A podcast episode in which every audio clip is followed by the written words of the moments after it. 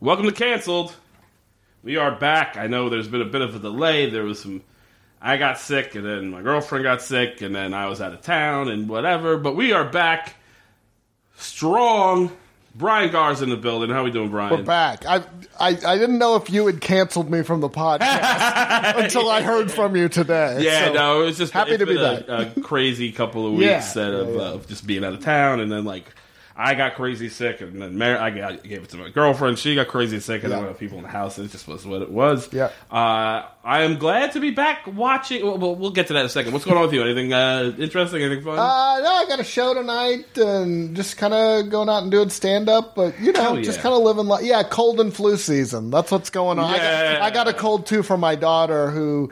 Just like kids are, she's 4, and they don't know. They'll sneeze and snot all over. Yeah, just right in your face. Yeah, they don't give a shit. Disgusting. Yeah, and I don't like that. Is not a. Didn't mean to call your daughter disgusting. No. Children, as a rule, are just you're gross. Please, I need to vent. Yeah. Yeah. You're just gross. Like they don't know any better. They're always sticky. For some reason, they're always sticky. Yeah, they're not civilized. That's they literally have not been civilized. No, they're dirty little psychopaths. They don't have empathy. Like it's so weird. Yeah. Well, fuck it. Let's get into it. I had been off. Like I hadn't watched the episodes. I waited till today to watch these two episodes. And I have to say, fucking this show feels like it picked up. Huge. Yes. In these two episodes. Yeah, this was the first time I was a little bummed that the show had gotten canceled. Yes. It was like, oh, this show's figuring it out. Like, in this moment, I was like, oh, they're getting it.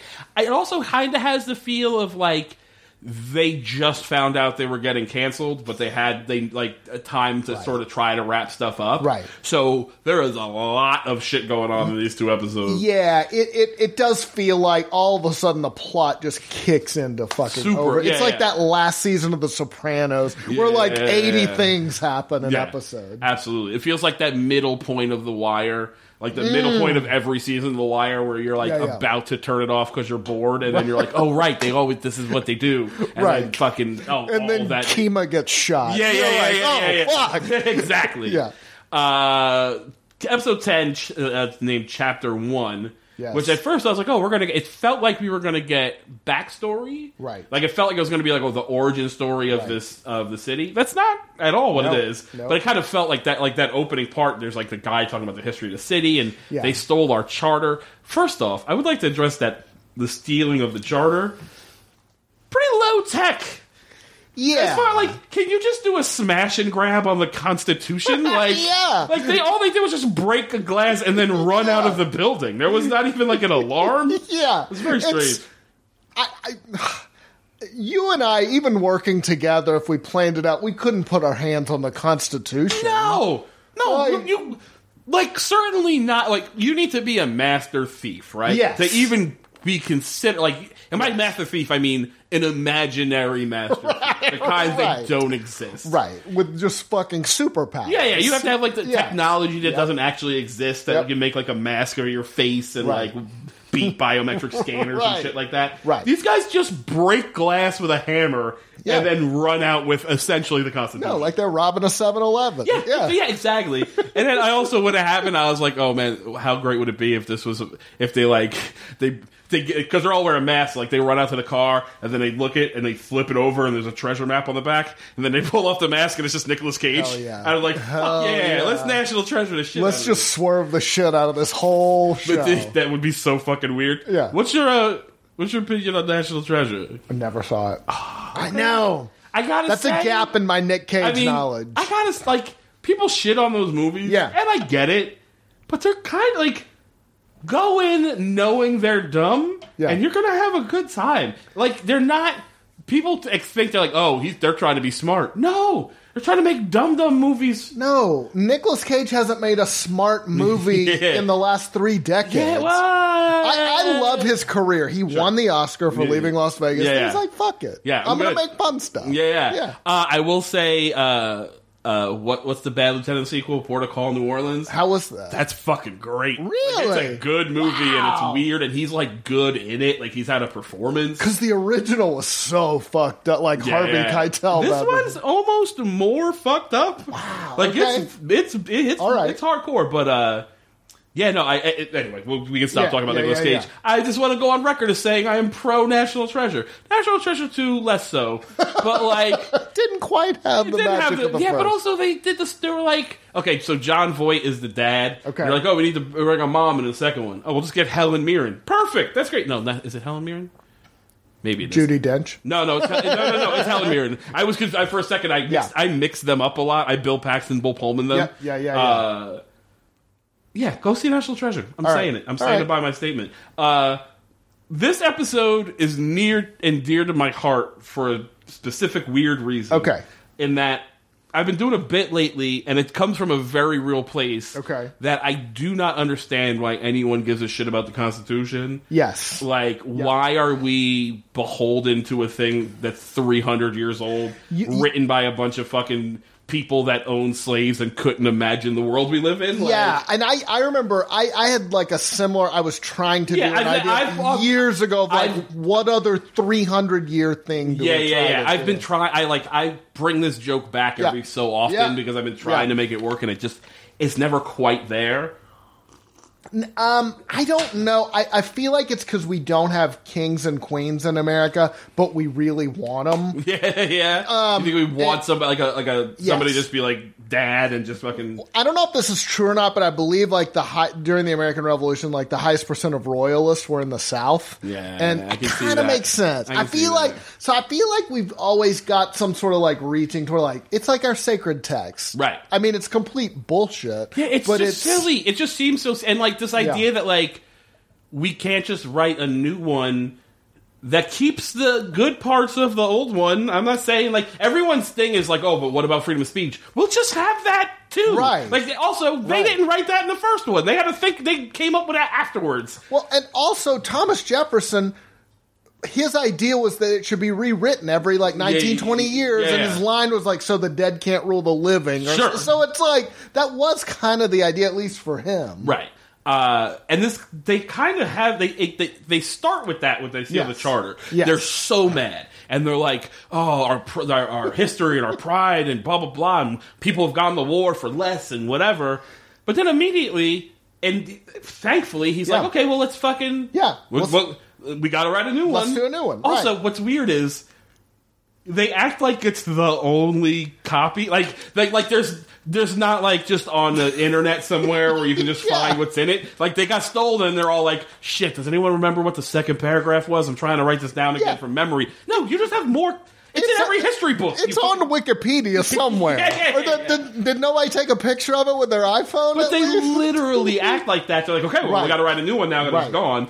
Yeah, they acted like we have no institutional memory. Like it's gone. They stole our charter, so now we don't have a government. Like it doesn't make any sense. But then the first thing they start with is so weird.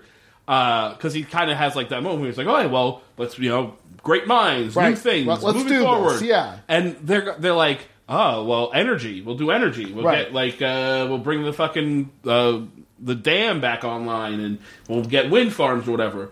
Was that in their was energy in their charter? Was there a thing in their charter that was just like fossil fuels only? Is how we do it in Gilboa. They also made it. They made it seem like the whole history of the country, they built it up, and I'm it's all in three paragraphs. Y'all wrote it all one page, fucking sideways. It's landscape. It's not even fucking portrait. It's one page turned sideways. Yeah. And it's like a big font. There's just not a lot of text on that document. The whole intro with them stealing it was amazing. I don't even think it was guarded at the beginning. No, they literally just smash the glass, take it, and run out of the building. Right. No one even tries to stop them. There's no one there. I don't remember if this was actually part of it, but I have a note. I knew the crooks were going to find the charter when Enya started. Yeah, there was a very Enya-like song. That's for sure. I want to say about this episode. I enjoyed it. I think it was a good episode. I like parts more than others. We'll get into David's story, which I found very annoying. Yes. This whole episode... This episode felt like they finished filming, they wrapped, and they were like, oh shit, we made this episode an hour and 25 minutes. We gotta edit this down. Yeah, yeah. Because there's like... huge things happen that they just fucking gloss over. Some like Game of Thrones speed travel. Shit gets really compressed. And not even like time jumps, but like just huge storyline moments that are just told in like a conversation and thrown away. So, as we know up until this point, the son is agreed to marry Katrina Gantt to get back at the mom and the king. And Katrina Gantt, by the way, has one of my the most beautifully petty line in the world in this episode, where the mom is talking to the prince and like, you can't do this, blah blah blah, trying to talk him out of it. He's not hearing it. He leaves. The whole time she's like trying on dresses in the background, so she's just like in and out of her underwear and shit. And then she just goes, "Have I lost more weight?" It just falls off when I'm happy. Like, it's the pettiest fucking thing I've ever heard, and it was so perfect. Just that, like, that fighting, that word dagger fighting. Yeah, yeah, absolutely. You know? So that's happening. The mother's like, you can't do this. Yeah, like, I'm going to protect my family, blah, blah, blah. And then, like, 2 scenes later, we're like, so there's supposed to be, like, an engagement announcement. Yeah. He's going to show up with her and announce to the public that he's getting engaged at this big gala or whatever. He walks in with a different girl. Right. Like my fiance, Lucinda, whatever the fuck her name is. And the mom is talking to the fucking brother-in-law or whoever, and she's like, oh, it's such a tragedy what happened to Katrina Gantt. You know, driving on those fucking snowy roads. It's real treacherous up there. And I was like, I had to rewind it a couple times. Yeah. Like, wait a minute. Did they just skip over the murder? Did he yada yada the murder of a major character of this show? It's so weird. Yeah, like, you could... Even if they were going to kill her off, you could tell they at least had a couple more episodes to go. I don't even necessarily mind them killing her off in this episode, but to address it in such a fucking flippant, like... Anyway. Whatever, you know, she's dead, we'll move on. Like, it's... She's been, like, a foil. She's been a major thing. You built her up for what? Yeah, yeah. 4 episodes? Yeah, three. Absolutely. I mean, a long time. The show ain't that long. Yeah, yeah. It's just very strange. Yeah. It's such a weird thing. So the main... There's a couple main stories happening in this episode. The main one being that... so the charter's been stolen. Yeah.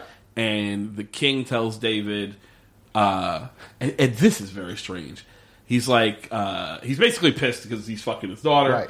Right. And he tells him, all right, if you want to be with my daughter, here's how you're going to earn that approval. You're going to go by yourself into Gath or whatever, into the south, and you're going to get the charter back. Here's a pistol, here's some money, and here's like a cell phone or whatever. Fucking, if you make it back if you make it back with the charter, then you can have my daughter. It feels weird for a number of reasons. One, if this charter is so important, why are you playing this weird game? Yeah, you know what I mean. If this charter was like, and they're talking about going to war over this, right? They're like, oh, we'll just send David.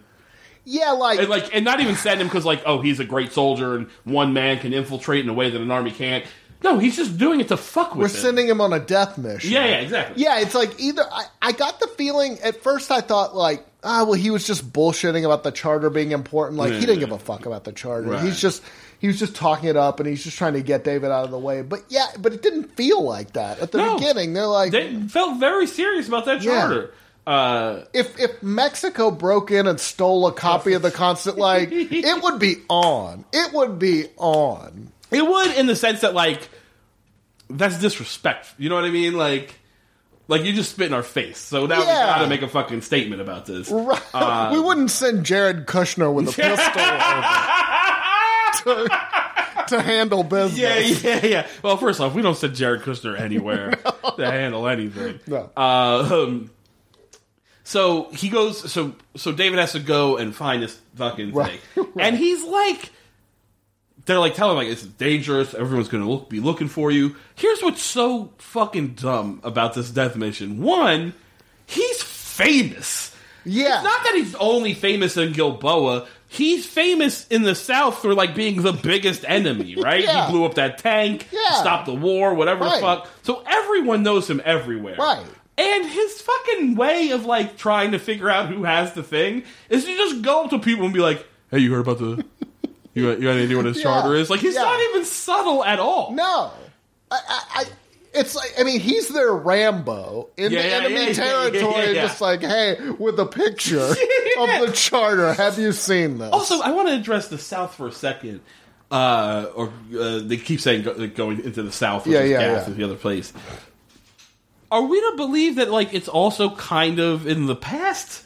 Because, like, that he walks into that bar and the guy is wearing, like, a hand knit ratty sweater that, like, looks like an Irish farmer in the 1800s would wear. What, I was like, is this y'all's Ireland? But, like, potato famine era Ireland. I do think what we're supposed to buy is, like, they're poor from the war and shit. We get the port or whatever. This is sort of a gritty separatist, like they're Chechnya maybe or something like that. But it just felt very strange. And literally, he's just like going from bar to bar asking where this fucking charter is. Yeah. And of course, those people shout like, "Oh hey, we got the charter. Why don't you come into this fucking warehouse like by yourself?" Yeah, of course. And like, he doesn't even go like, "Oh, I should scope this out," or like. Go in, like, on his P's and Q's. He walks in, they're like, you got the money? And he's like, you got the charter? And he goes, maybe. And he goes, oh, okay. And then he just opens up this envelope full of money. He's like, you want to rob me now? Or how do we do this? Your word's good enough for me. Your maybe's good enough here. And they just beat the shit out of him. Yeah. Of course they should. The whole thing with David felt like half a dream. Yeah. Partially, there is a lot of that, right? Right. He sees his dad who's teaching him the piano or whatever. Oh, right. Yeah, the problem with the David character is he's not savvy at all about anything. And do not get me started. When we get into this next episode, I'm going to be very angry. He's basically like a fucking Forrest Gump character who just stumbles into success. That's exactly what he is. That's exactly what he is. He has nothing is ever like contemplated or done like with sort of like with forethought. Everything he just sort of like walks into whatever happens. Yep. Like the tank thing, he's just like, oh, I'll just go see what's up with that tank. Like everything. No. Yeah, he's not like a fucking Jason Bourne where you're like, oh, this guy like knows what he's doing, got skills, and he's like, he's like mapping things out and looking on rooftops and shit. No. It's always the most obvious thing. Yeah. It always goes wrong, and it always works out. That next episode, I have a lot of fun. We'll get to it. So he's like going on this mission, and then at some point, so they beat the shit out of him. Yeah. Then he wakes up with the bartender, who's Titus Welliver, whatever his name is. Good actor. He's been in a ton of shit. He's been in like Deadwood and a bunch of shit. Okay, yeah. Tells him like... oh, yeah, you know, your father, I knew your father saved my life, because Silas had sent him on a similar death mission years before or whatever. And he's like, no, there's no way, Silas wouldn't do that. Yeah, he would. He's doing it to you right now. And his, like, reluctance to believe that he would do the thing to his dad that he's doing to him currently... Yeah, also, not just... I feel like you've seen Silas do shit like this. Maybe I'm wrong, but it feels like you've seen Silas do some shady-ass shit. Yeah, he's doing it to you right now. That's the craziest part. That's like if I fucking slapped you in the face, and then you're like, he'd never slap me in the face. Like, I literally just did it. Like, it's insane. Or if somebody was like, you know, Chris Cuba slapped your dad across the face. That doesn't sound like him. Big big red handprint on your side of your face. No. That doesn't sound like Chris. What I love in this episode... So, the whole thing with him and the staff... We're supposed to... all right. So, he goes on this weird fucking dream quest. Yeah.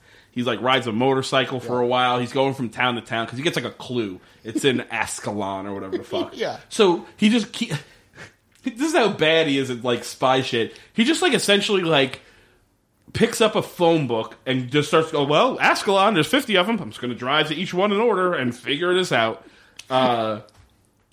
He eventually like gets to this town. I guess we're supposed to believe that he like kind of passes out from fucking like dehydration or something. Right. And that's where he starts having these dream sequences where he sees his dad, and his dad's teaching the piano, and he tells him some fucking clues that he uses later to find the fucking thing, whatever. It's all very stupid. Right. He then meets like two weird hippies in a van. Oh, right. They like pick him up because he needs a ride. His motorcycle's broken or whatever, and he's going to get to the rail yard. Yep. And the one girl like tries to give him drugs. And of course Of course not. He's David. Yeah. He's pure. Yeah. And he's already been tripping for like 2 days, so he doesn't he wakes up, like he gets the ride there, then he wakes up on the train tracks, and there's no explanation for any of that. Yeah, right. Did the hippies drug him? I'm assuming this was like a hit squad or something. Yeah, it's never explained. At which point he finds the guy that beat him up before, so that guy actually did have the fucking charter the whole time. He beats him up, and he finds the fucking... He figures out, because... The dad's like playing the piano, and he's going 1, 2, 1, 2, 1, 2, yeah. And then he sees 1, 2 on the train, and that's how he knows that's where the fucking thing is. His method for so he gets on the train car, and it's like full of crates. His method for finding the charter is to just start knocking crates over, but he doesn't open them and like dump out the contents. He's just smashing crates, but they're not breaking. He's just knocking them over. I was like, that's not how you find anything. That doesn't sound like it has a piece of paper inside it. It sounds fucking weird. Eventually he finds the thing and comes back to the city, and he tells... all right, there's two things that I want to address very much. One, the mom is awesome. And not the queen, David's mom. Yes. Who has been going... Yes. She's been coming to the Capitol and just standing in the fucking lobby of the Capitol building every day, waiting for David. Yep. And the king eventually like approaches her like, you know, I can send him your regards. If he's... He tries to be like charming. He's like, you know, if he does how sons do and they forget to call their mom or whatever the fuck, and she's just like, just calls him on his shit. Yeah. It's so good. Yeah. There's a line, I'm trying to remember where I wrote it down.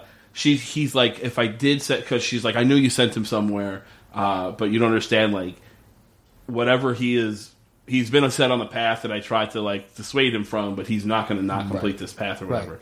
And he says, well, you know, if I did send him somewhere, trust that it's for a good cause. And she's like, you don't have good causes. You pretend to be a good man. Like, you pretend to be a young man. But but you and I both know the real whatever. And she's just, like... calling the king on his horse shit. Yeah. It's so good.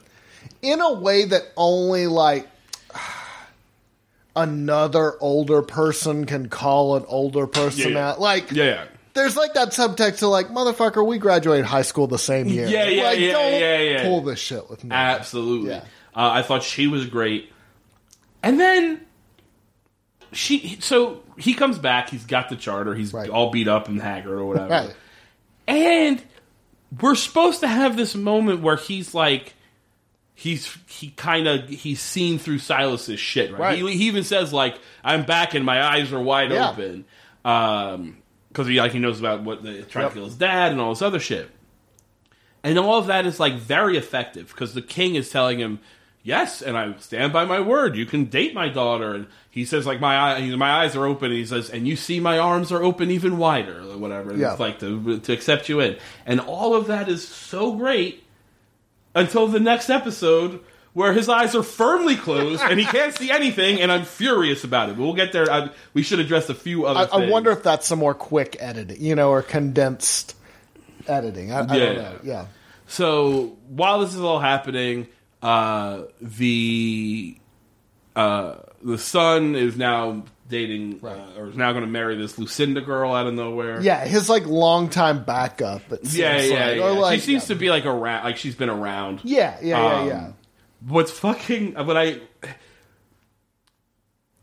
So he needs to marry somebody so that he can move, like, be accepted as the prince and move on and possibly take over the kingdom someday. Fine. What I feel bad for him, which is weird to say, because he could be as phony as a relationship with Katrina Gantt is. They were honest with each other in that relationship. It's an honest relationship. Yes. Right. She knows that he's like. She even says to the queen at one point, she's like, "He can be. I'll be the queen during the day, and he can go be with whatever boy he wants during the night. I might even join them. She's like fucking no bullshit. Yeah, there was a little bit like of a Frank and Claire Underwood to them. There was like some respect. Or like, we'll be honest with each other. Yeah, he knew, like, I'm marrying you, like, you're marrying me for position to get revenge on my mom. Right. I'm marrying you for the cover. This is what it is. You know I'm gay. Yeah. Whatever. Yeah. We're fine with this. Yeah. He now has to revert into pretending to be in this woman and being in an actual relationship. Right. And this very innocent, I think. Just she's like they play her like she's supposed to be. Like literally at one point. The queen's talking to her about, you know, so tomorrow you're going to have background check and this and that and the psych exam or whatever. And, you know, if you have things, skeletons in your background, you got to talk to me. And she's like, she goes, oh, you're blushing. She goes, oh, yeah, she's like, you look flushed. She goes, oh, I blush when I talk about myself. Yeah. Like she's supposed to be this innocent. Right. She walks in on David flirting with that random dude. I do have to say this, David. If you're trying to hide your homosexuality, you're the prince. You're the prince. Not David. I keep saying David. Yeah. I'm sorry. The prince. She walks on the prince fucking flirting with this guy. If your whole thing is you have to hide your sexuality for advancement purposes, I get that that's shitty. Maybe don't just like try to bang the dudes that work in the Capitol. Like, be a little subtle. Like, you wouldn't think he would be that reckless. It seems so reckless, particularly for someone who it's very clear that status and moving up and all that is his main motivation. Like, if he was more about, I just want to be who I am, and that was the character, and it would make sense, he doesn't give a fuck, but he clearly gives a fuck, so it's so strange. I would assume he would be at least on the level of, like, you know, sort of famous actors who it's long rumored are gay. Like Kevin Spacey. Right, but, like, it's never proven. Absolutely. Like, they're smooth about their shit. If they are, in fact, you know. But it's, right, you can. I feel like people are signing NDAs and shit before they. We saw him when he hooks up with those girls or whatever. Like, the guy has to take a picture and be like, I'm signing consent or whatever. Right. Like, but also then he's just, like, in his mom's office trying to bang this guy. I'm just going to make out with the flag bearer. It just seems so strange. Where was I going with this? So that's happening with David. Yeah. She's kind of gets that, like, there's a little moment there where she's what's like, oh, up? Fuck. Yeah, right. Yeah. The queen is a fucking, like, I really like that character. Yeah. When she's talking to this girl and she's like, she goes, are your periods regular? And the girl's like, what? She's like, fertility. Like, what are you, like, this is the whole... You've never been pregnant? She goes, no. Well, there was one time, like, she's kind of like, there was one time I thought maybe, but not.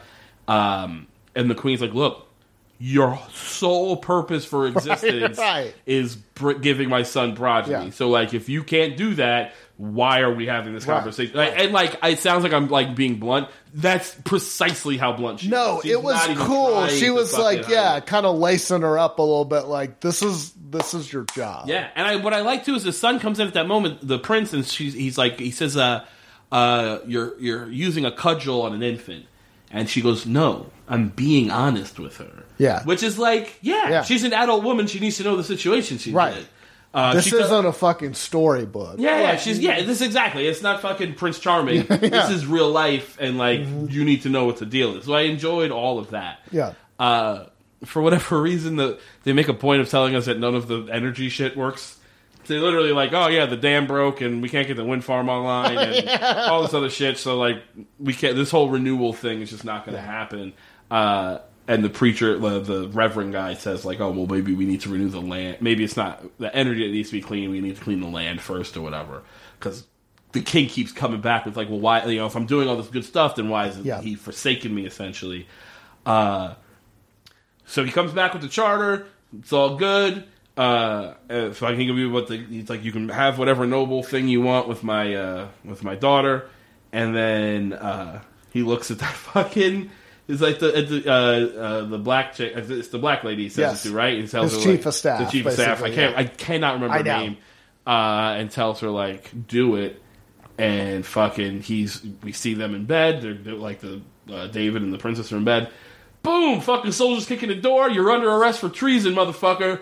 bring to jail, and that's the end of the episode. Yeah. And I was like, oh, shit. Awesome. I was like, here we go. Like, here we go. I was very excited. Yeah. So this episode, while it had its, like, there's some issues, it advanced stories a lot. It really advanced, like, the main sort of, like, the fight between David and the king. Yes. Yeah. The son and the king. I like the son having, like, these two roles. Yeah. Because he's also, at the same time, going, well, this kind of bleeds into the next episode, but he's playing both sides against the middle, essentially, because he's telling the king that he's going to lie and support this trial for treason, but at the same time he is still playing with the brother-in-law, right? Because the king tells the prince at one point, like, "You're doing it. You're doing exactly what I wanted you to do. You're fucking getting this princess, next up, so you're next." Yeah. So he goes to the brother-in-law and tells him, like, "Oh, well, we don't need to go on with this plot because I can just wait and be the king." And the fucking brother-in-law slaps the shit out of him, which I love. He's like, "Get your shit together. Yeah. We're fucking doing this on we're doing this on my schedule, not his." Yeah. Which is really good.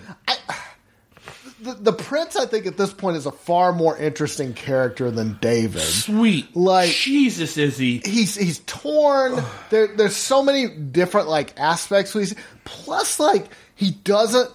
It's not that he's a good guy, but he shows some flashes of humanity that are interesting. Yeah, there are moments. He is a well-rounded character with motivations and conflicts within those motivations. You know what I mean? Yeah. So he's interesting. Yeah. David is the most one-note character I can think of in a lot of shows. He's purely good. He's good. He's naive to the point of pure stupidity. Yeah. And okay, hold on. I'm getting a beer. All right. I'm back from beer break because I needed a beer to discuss how angry David makes me in this episode. Episode 11 is called Javelin. I'm not sure why. It's a very good episode. Very good. Maybe the best episode of the show so far. Yeah. Oh, yeah. These last two have been great. Super fun. Super good. So the king has had David arrested for treason. Right. Which is a death penalty. Sure. He's going to get hung if he's found guilty. I like this episode because the king is just making breakfast again, and it actually, like, means something. Yeah, it's he's got this fucking weight off his shoulders. He's just living his regular fucking life. Right. Because now I know that this guy's gonna die. And I don't have to worry about him. He's like talking about how, like, the princess doesn't like extra butter, but you like your eggs buttery and soft or whatever the fuck. And again, this son has so much going on because he's dealing with the king. The king's like, you better remember, like, he's telling you, like, it's going to come down to your story, your recollection. It's interesting that he's, like, this. The prince is the one who's actually, like, prosecuting him for treason, which is kind of weird. I mean, whatever. I don't know how their fucking government works. Right. I couldn't read their charter that quickly, but but it feels a little strange that the guy who's, like, just a soldier at that point, right? He might be a captain or something, but he's not, like... It does feel like the number of characters in the show is very limited, but, like, we couldn't have introduced one more. Lawyer? They introduced the fucking, like, history guy, the guy who's in the last episode who was supposed to be, like, the guy who's, like, in charge of writing the country's history. Right. He gets a whole voiceover, so why the fuck we can't bring in a lawyer into this? It just doesn't make any sense. Yeah, it's like, who's David's defense counsel going to be? Macaulay Culkin? Like, just it'd be so weird. Also, what happened to Macaulay Culkin? I don't know. He's just gone. He's gone. That's so weird. I didn't even think about that till just now, but, like, they were building... That's even more evidence to my thought that they know they're getting canceled, so let's wrap this up. Or they found him under, like, a bridge somewhere and had to write him out. It could also be that. He had to go on tour with that pizza band of his. So they're going to have this trial, and it's fucking good, because the king is still, like... trying to play, David, he's a hero, and I want to remind everybody that these are just accusations until proven otherwise, and blah, blah, blah. But we all know how shitty he is, and he's doing that and real well. And that's cool. Yeah, that's fun. As soon as they were like, we have evidence and photos and whatever, I was like, is this going to be another one of those shitty Photoshopped fucking pictures like with Miguel Ferrer in front of that fucking car or whatever? Right. And yeah, kind of.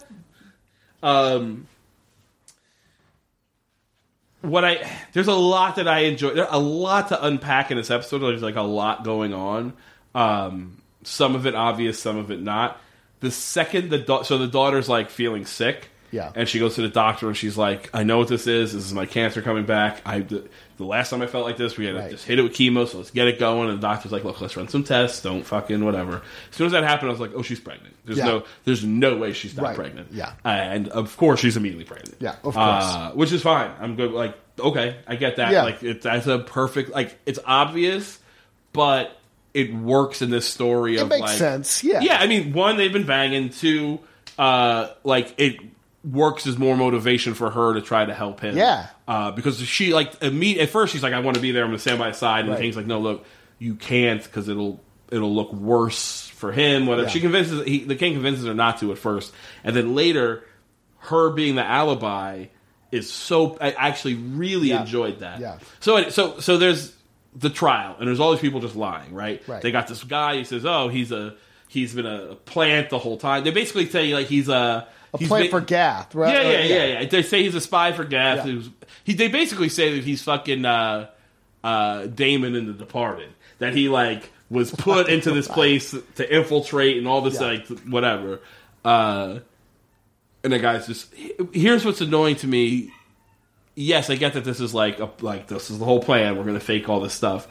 But until they have, like, the evidence, it's just some random fat guy against... the hero of Gilboa. Right. You know what I mean? The guy who's, like, stood down tanks, saved the charter, like, done all the shit. Saved the prince twice. Like, if he was a plant, he wouldn't want to be that high profile, I wouldn't think. It's so crazy to me. But that being said, it does, like... So that guy is first... It's the first bit of evidence. And then eventually they show, like, oh, well... what's also weird is David has a defense attorney. There's a guy at his table, but he's also just defending himself.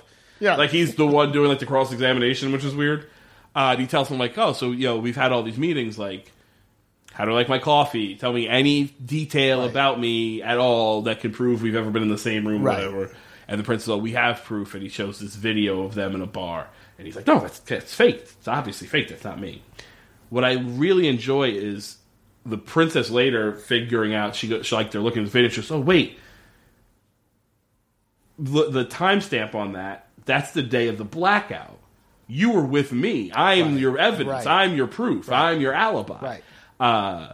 Which I thought was real. I was like, oh, that actually it feels planned. Yeah, it feels like as far as the writing is concerned, is like, oh. That episode was one thing, but they intended that so that we could have this moment later. We thought this out. It felt good. Yeah. And like I appreciate that. Yeah. It didn't feel like, oh, we're just throwing shit at the wall. Right. There's a lot of really good moments in this episode of like two characters squaring off. Yep. There's the Reverend and the King have this moment in the fucking in the grocery store. Oh right, yeah. Where the reference like trying to get him like, look, you have to stop this. You gotta you have to fix. David is the one who's like, God has chosen David. Right. He's the one. You have said prior that your job was to move him along and make him the thing, and now you're not doing that. All of that stuff was great. The scene with the mom and the daughter is fucking great. Yes. Where the queen is telling the princess like. She comes in and tells her she's pregnant, and she's like, "Look, okay, you can never fucking see David again, and you can't because your father." She says, "Your father has eyes on his blood, and if he knows that blood is inside of you, he'll kill that fucking baby too, like because he doesn't want that blood. He wants that bloodline." Going. My question was like, wouldn't she tell you to get an abortion? They never. But what I kind of like about it is that. They want progeny. Yeah. They want to be able to carry the like they want both of those kids to have kids so that the line moves on. So it's important to her but fucking keep your goddamn mouth shut because Silas will kill that child if if he knows it's David. Yeah, and it feels like that Silas has made this decision to turn evil. Like okay, if it's not me, if I'm not the chosen one, fuck it. Yeah. Then I'm going to wipe him out. Absolutely. Yeah. So I really enjoyed that. And like, it's intense, but also like the queen plays it so well. Cause she plays it threatening and supportive. Yeah, yeah. She plays it in this way of like, I'm doing this for you. You need to do this because it's for your own safety. But don't think for one second I won't fucking kill you too. Like she like really plays like like both sides of that very well. Yeah, it's very like parental, but like fucking but intimidating. Cool. Yeah. Absolutely. And the whole, I mean. This is, I feel like this is why you see courtroom battles so much in TV, because it's fucking effective. Sure. Like, the stakes are immediately elevated. Absolutely. There are lots of these just sort of face-offs and you know, question and these sort of prosecutorial scenes, and it just worked for this. It worked great. Even his fucking goofy friend. Yeah. So he brings, like, one of his, it's so weird that that's the guy as opposed to, like, someone we've seen before. Right. We've met a bunch of his soldiers. So basically he brings a character witness. David brings a character witness for himself, and it's a guy from his unit. But it's like, why not one of the guys we saw in the previous episode? Were they busy? I can't imagine they were. Right. And he's saying, like, oh, he was a great guy. Yeah. He's always fucking, you know, he saved my life. Everybody always said you want him by your side, blah, blah, blah. But then the fucking prince hits him with these questions. And he's like, oh, you know, did you ever think, like, it's weird, he's so lucky, whatever these jokes are, like, why is he always in the middle of everything? And yeah, that's a good question. Why is he always in the middle of everything? Because he's fucking Forrest Gump, that's why. Yeah. And he basically gets the guy to admit that. So part of the thing is that they faked the standoff against the tank. Right. That they did it from remote distance to blow it up, it was all staged. And they get him to convince, oh, you know what, none of us actually did see it. Yeah. We were all too far away. Because at first he's like, "Oh, we all saw it. It was great." He said, "Well, did you see it, are you just sort of remembering the thing we all think we're supposed to remember?" That goofy guy does kind of turn like, "Oh yeah, I guess." Oh, he's like real goofy. He's like real, like kind of Gomer Pyle-ish with it. The dumbass friend who always hurts your case, under cross examination. Yeah, exactly. And David's character, while we've been sort of knocking him, he really works as a wrongfully accused person. Okay, that is the one effective thing in this episode for David, is that he's been built for this entire episode to be pure as the driven snow, right?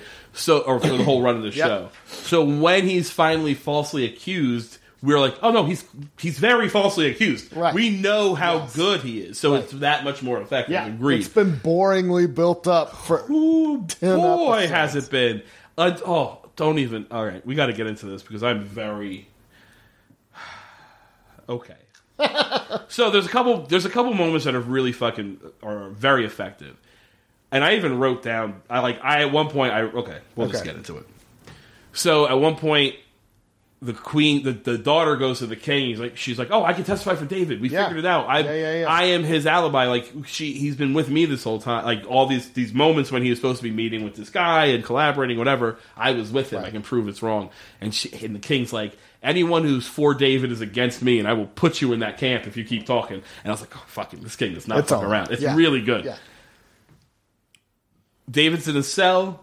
You get a bunch of masked guys. They come like soldiers. They come in, they put a bag on his head, they drag him out, he's out in the woods, they drive him out to the woods, they take the mask off, he's like, so this is how it ends. And also I was like, why? That doesn't, just let the trial finish. It didn't seem right. We got him, because they pull the mask off, and it's the fucking reverend standing in front of him, and he's breaking him out, the reverend and the brother-in-law, and they're like, we gotta get you out, they're gonna kill you, he's definitely gonna kill you, the king's time isn't long, so we have to make sure you, he doesn't kill you before he's gone. Right. And David, being the fucking idiot that he is, who he knows at this... Here's why I'm so frustrated by this. The previous episode, he comes back from this fucking... spirit quest. Eyes wide open. The whole point is, he says, my eyes are wide open. Yeah. I know, I see you for who you are. Yeah. He's presented... I see if you are. You are now arresting me for treason and framing me. They tell him, we got to get you out of it before he kills you because he's going to kill you. As you know, they're fabricating fucking evidence against you. He just goes, man, if I leave, then everything they said about me is right. It's true. And it's like, and the guy says, you care that much about his fucking good opinion of you?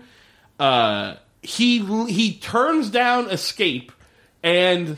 living He turns himself over to die because he needs to go save the king. Because he needs to warn the king that there's this plot against him. Yeah. Are you out of your fucking... Right. That is too... This is where I'm so angry at that character. As much as I enjoy this episode, and I do. That is such an unrealistic thing. Because even if you're the fucking pure, good... Right. Chosen one like he is... Right. Why do you want to go back and save that guy? Save him. Not even save him. Call him and tell him. Yeah. Live. Every character's first motivation should be self-preservation. Right. Now, yes, there are moments where you make where in writing and in fiction, the character makes the fucking ultimate sacrifice for the greater good. Sure. But the greater good has to actually be the greater good. Right. You are sacrificing yourself so that a known criminal can remain in power. Right. It makes no sense. Right. It's not jumping on the grenade to save your friends. It's not, I'll stay here with the bomb so fucking the world is saved. Yeah, it's does he have some weird fucking Stockholm syndrome? But they don't even develop that enough. Let's address, okay, so they take him back. He literally is like, he tells him, he has that watch that the Reverend gave him. He's like, if I am going to die, I shouldn't be wearing this. And he gives him the watch back. And they just take his ass back to jail. It's so dumb. The next morning, the prince shows up, and he's like, look, the prince has a good line where he's like, begging gets boring after the first sniffle, so let's get on with this. And I was like, oh, the prince is kind of a badass. Yeah, yeah, yeah. Don't forget that the prince is kind of a badass. Yeah, yeah. And David's like, look, there's a plot against your father. I don't give a shit. You just have to warn him. And the prince is like... ain't on the plot, so that's also really fun. I'm aware. Yeah, yeah, so that's also really fun. He goes to see the king, and the king tells him, he tells the king, like, look, I've ever done is try to serve you, and I'm sorry that I was fucking your daughter without your knowledge, but that's not treasonous, that's not about the country, I've always done everything for king and country. And he says, but don't you understand that your existence is treason? He's like, you being here has weakened me to the point that these people are able to plot against me. Yeah. So that's just, you just being is treason. And he says, don't you remember when you promised that if you were hurting me or hurting the country, that you would fall, you would admit your guilt and fall to my mercy or whatever. And David's like, yeah, I guess you're right. I guess. Gee whiz, I guess so. Yeah. And he just goes to trial. So twice. You're right. Twice he's willing. The first time he's like, I'll just go back to jail and face death because I have to warn the king. Then he goes and warns the king. And the king's like, you still have to die even though I know the truth. Right. And he's like, yeah, I guess I do. I guess I have to go die. Yeah, yeah. It's so goddamn infuriating. Well, what happens is that whole thing is motivated. That second scene is motivated because when he goes to trial, he says, my defense isn't as well constructed or whatever as a prosecution, but it does have the truth." And he calls the princess to the stand. Right. And then the king's like, "I need a moment with this guy. Everyone, get the fuck out." Which is actually kind of fun. There are moments in the show where you're reminded he's a king. Yes. And that's one of them where it's like, we're going to have a trial, and this is going to be fair and equitable judicial experience. And then the second he just needs it, he's like, no, trial, everyone shut up, get out. Right. Fuck trials. It ain't that much of a trial. Exactly. Yeah. I'm still the goddamn king, which I that's fun for me. Yeah. So he's just going to fucking do it again. It's so, twice you're gonna fucking sacrifice yourself for this asshole. David gets so weirdly deferential around the kid. Like, every time at the end of the day, he's gonna fucking be deferential. Like, he's gonna fucking be Mike Pence around the goddamn king. Yeah, and it makes no sense. It's really one of the big flaws of the show. It's why his character is ultimately unlikable, because he's too stupid. Yeah. You can have a hero who is good and always makes the right decision if the decision is right. Yeah. These aren't the right decisions. No. You are actively sacrificing yourself to protect an evil despot. Yeah, we know he's not good, and you know he's not good. Yeah, it feels like at the end he's like... giving into an abusive dad or something. Yeah, you know what I mean? Like, absolutely. That's okay, Dad. I will help you rob this bank. Yeah. I will hide this gun for you. So it's so frustrating because again, if it was a matter of he didn't know the king was evil, so he thought he was doing the right thing, we as an audience can feel sympathy for that. Yeah. We can feel like, oh, fuck, he's so good and he's getting hoodwinked. Yep. He knows he's bad, and he's still just doing it. And he's willing to put his life on the line to let that bad guy... keep being bad. It makes no sense. Yeah. The other thing that makes... so. We'll get to the big reveal end in a minute here, but the other thing that makes no sense in this episode. I know. So, at one point in this episode, the chief of staff, the black chief of staff lady, approaches that guard who's been in love with her, and he's like, "Your eyes are following me," and he's like, "I'm sorry." He's like, "It's not creepy. It's love. It's love, man." He tells her that he loves her. Yeah. And she kind of like doesn't go like, well, fucking stop. Like, she her response should be like, I don't care. Do your job. Right. That should be her response. Yeah. But she kind of just goes like, if you say it again, you're fired. Yeah. Exactly. Fucking exactly. She just kind of lets it go in that moment. Then later in the episode, the king tells her like, so the guy... there's the guy who was on the stand lying about being the contact for David as the spy. Yeah. He tells the king tells her like, if there was enough money to make him lie, there's a price that will make him tell the truth. So let's just make sure he can't tell anybody anything. Yeah. So he basically tells her to go have that guy killed. And it kind of gives her the speech line. It's a good line. It's a cool line. And also it's a moment where that character crosses a line. Because up until this moment, she's like the king's guy, and she covers for him when he goes to fucking see his second family or whatever, but she's not actively bad. Right. This is the moment where she is proven to be part of a conspiracy and ordering the death of someone. You know what I mean? Like she's it's a bad moment for her. And the king kind of has a speech of like, you know, I need somebody by my side I can trust, and you've always been that person, and blah, blah, blah. She then goes to the guard... and it's like, he's like, I wasn't staring at you. Gets back into how it's love and it's nothing I can do about it. First of all, just to interject. Yeah, please. He wouldn't fucking say that. Like, he wouldn't say shit if he had a mouthful. He fucking... because he is set up... okay, I get that he has a thing for her. Yeah. But he's so... like, it feels like there's an acknowledgement that she's so far out of his fucking league. That is whole point. That he realizes, like, oh, this is a thought I should never share with anybody. I'm not going to tell the best-looking fucking cheerleader in a high school that my nerdy Nintendo playing ass loves her. Yeah, just so I can get made fun of. Yeah, right. He should never bring it up. Right. And what would be more interesting is if he never brought it up. Yes. And if he just... yes. Genuinely loved her, but had to eat it because that's their two different maybe takes a bullet for her at one point. Some moment where like he has this big fucking save that he maybe shouldn't do, but like this thing of like, oh, I just have to tell her I love her because I'm a man and I have to fucking put my opinion on everything. She comes back and she's like, "You love me. You think I'm beautiful and good?" And he's like, "Yeah." And that's never. She's like, "No matter what I do," and he's like, "Yeah, it's love. It's never going to change or whatever." And then she just fucking kisses him. And I was so mad. Yeah. When that happened, I was furious. Are you... there are 19 different reasons. Now, I get what they're doing here, right? She is upset with herself for having fucking disordered this murder. Right. She doesn't like what she's become. And she has this guy that looks at her as pure and good. And that's something she needs. I get it. But she still wouldn't fucking kiss this fat security guard.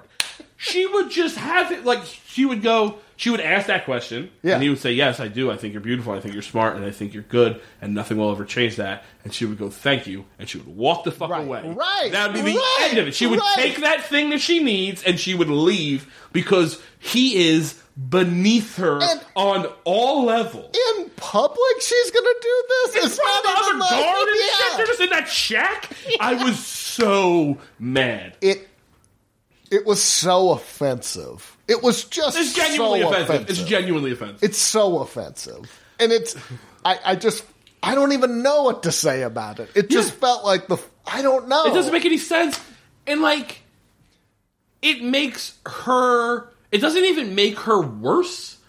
You know what I mean? If they were trying to play it that, oh, she's also this, like, kind of sexually manipulative whatever thing. No. She's not getting... It's not what they're doing. She's not getting... that, like, she's not using him in that way. She's getting this emotional need she needs filled, but she already had it filled before she felt the need to kiss him. And if you're trying to tell me that makes her sympathetic, it does not. It makes her gross. I also get, like, look, when anybody, it doesn't matter if anybody tells you they like you, it's flattering. I get that. It doesn't matter. Doesn't matter who they are. What on some level it's flattering. On some level it's flattering. Sure, but there's a point where I feel like no. Also, even if it's like I will say I don't know if it's always flattering. Some homeless dude on a bus is like, "You're cute." Like, okay, well, you're gross. Fair enough. But that being said, even if I legitimately understand what they were initially going for. Yes. The idea of her needing to be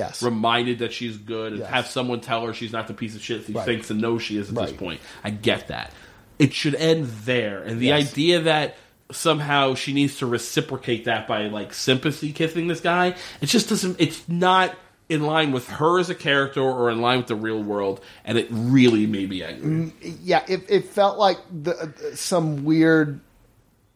male fantasy 100%. Play acting. It's just a fat nerd in the writer's room. That's exactly all it is. Yeah. Going like, oh, and then the hot girl kisses the fat guy. That's all it is, and it's really gross. Yeah, it is. I've yelled about that. The big reveal that I thought was super well executed and really good. After David has been convinced by the king to throw himself on the sword for some reason. Right. He goes to court and he's like, yes, sir, I am guilty. I plead guilty because I have hurt my country or whatever the fuck. And the prince is like, nope, David, shut up. I can't stand for this. And he tells the whole story. The king has rigged this whole thing. This is all fake. Everybody's been lying. The king is behind it. Silas is behind it. Fucking Silas drops a hard F-bomb. Yeah. The homosexual slur F-bomb, where it's like, he says something, you're not a king, he's like, and you're not a prince, you fag! It's aggressive. Yeah. And yes, like, it's weird because it's on like network television. Yeah. And there's no way they'd get away with that now. Unless it was like in a very special episode of Modern Family, and they had to like explain why it's bad, you know what I mean? And they need to like have puppets talk to kids afterwards. There's a moment at the school and then we all sing a song about why it's bad. Right. But it's very effective in that moment because it's shocking. And like it's genuinely shocking to hear that word yelled in anger like that. It like lingered for like a good 5 seconds. Absolutely. And he's like, take them into custody or whatever. And the prince walks out. He's being walked out with David. They're being held in custody. And the brother-in-law and the reverend are back there. And the king's guard's like pointing guns at him. And he's like, this is how it ends. Not even a trial. And then they all pick up their guns because now the king's guard is with them. All the fucking generals are with them. Shit's he's like, the revolution starts now. Yeah. Shit's on. Credits. And it's fucking perfect. Yeah. I was like, I just had shit to do. But I was like, I want to watch the next 2 episodes right now. Like, I need to see how this plays out. It really genuinely, like, oh, fuck, it's good. Yeah. Maris was in the other room. My girlfriend was in the other room. And I, like, afterwards, I walked in and she went, you went, oh, shit! Like, you just hear me yelling because I just was screaming at my TV when it happened. Maybe there is a little bit of fantasy considering who our current president is. That helps. Like, part of you wants to... Yeah, but you know what? I don't want Eric Trump to be the guy that fucking stands up to him. I don't want that at all. That's true. But that being said... This episode was very effective from top to bottom. Big time. Really got me like, oh, I want to see this next episode. They're really... Like you said earlier, this is the first one where it's like, oh, it's kind of a shame this got canceled. Yeah. Because they just figured it out. Right. It feels like, not to equate everything to comedy, but it does feel like a sort of an open micer you see just suck. Not that it sucks, they're not like, great either. They're green or whatever. Yeah. They don't know what they're doing. There's some hints here. But then where they get it. 2 months later. Yeah, and you're like, fuck, man, you got it. Yeah, absolutely. I'm very excited to watch the next two episodes. Me too. We only have two left, the last two, right? Yeah. So I'm very excited to see how this plays out. Me too. Anything you want to plug? No, I'm good. Word. I'm around. Staying is first Wednesday of the month, so always check that out. I think I'm opening for Natasha Leggero and Moshe Kasher in November at the North Door if you're in Austin, so check that out. If you like the show, please go to iTunes. Give us 5 stars. Leave a review. It really helps us move up in the thing. If you have ideas for the next shows to cover, please message me and let me know. I have some ideas. I really wanted to do Max Headroom. It turns out I got 2 seasons. Oh, you just do 1 season shows? Shows are the whole premise of the show is 1 season and out. Oh, fuck. I remember Max Headroom. Yeah. I was going to do it with Avery Moore. Yeah. By the way, Avery Moore will be on the podcast. We just have to figure out the show. But... 2 seasons is a real bummer. Max was big enough back in the day to get 2 seasons. Well, it's also weird because back in the day, he was a Pepsi mascot that just got a television show, right? That's all that was. It's very strange. Yeah. All right. Well, thank you for coming out. Thank you. You're welcome. Thank you for coming out. Are you thanking me? I ended this like a set. When you're like the host and you go back up, thank you guys for coming out. You were great. That's our show. Get home safe. Yeah. Yeah, baby. Come on, real quick. You know I'm recording though, right? Oh, right now? Yeah. Oh, I thought you were done. No. Okay. Oh, it's a new cat and it's coming inside. No, maybe get the cat out of here. It's not a porch cat. I'm saying it's a new cat. Okay, I'm sorry. I thought you were done. No, it's all good. Okay. We'll see you next week, everybody. Bye.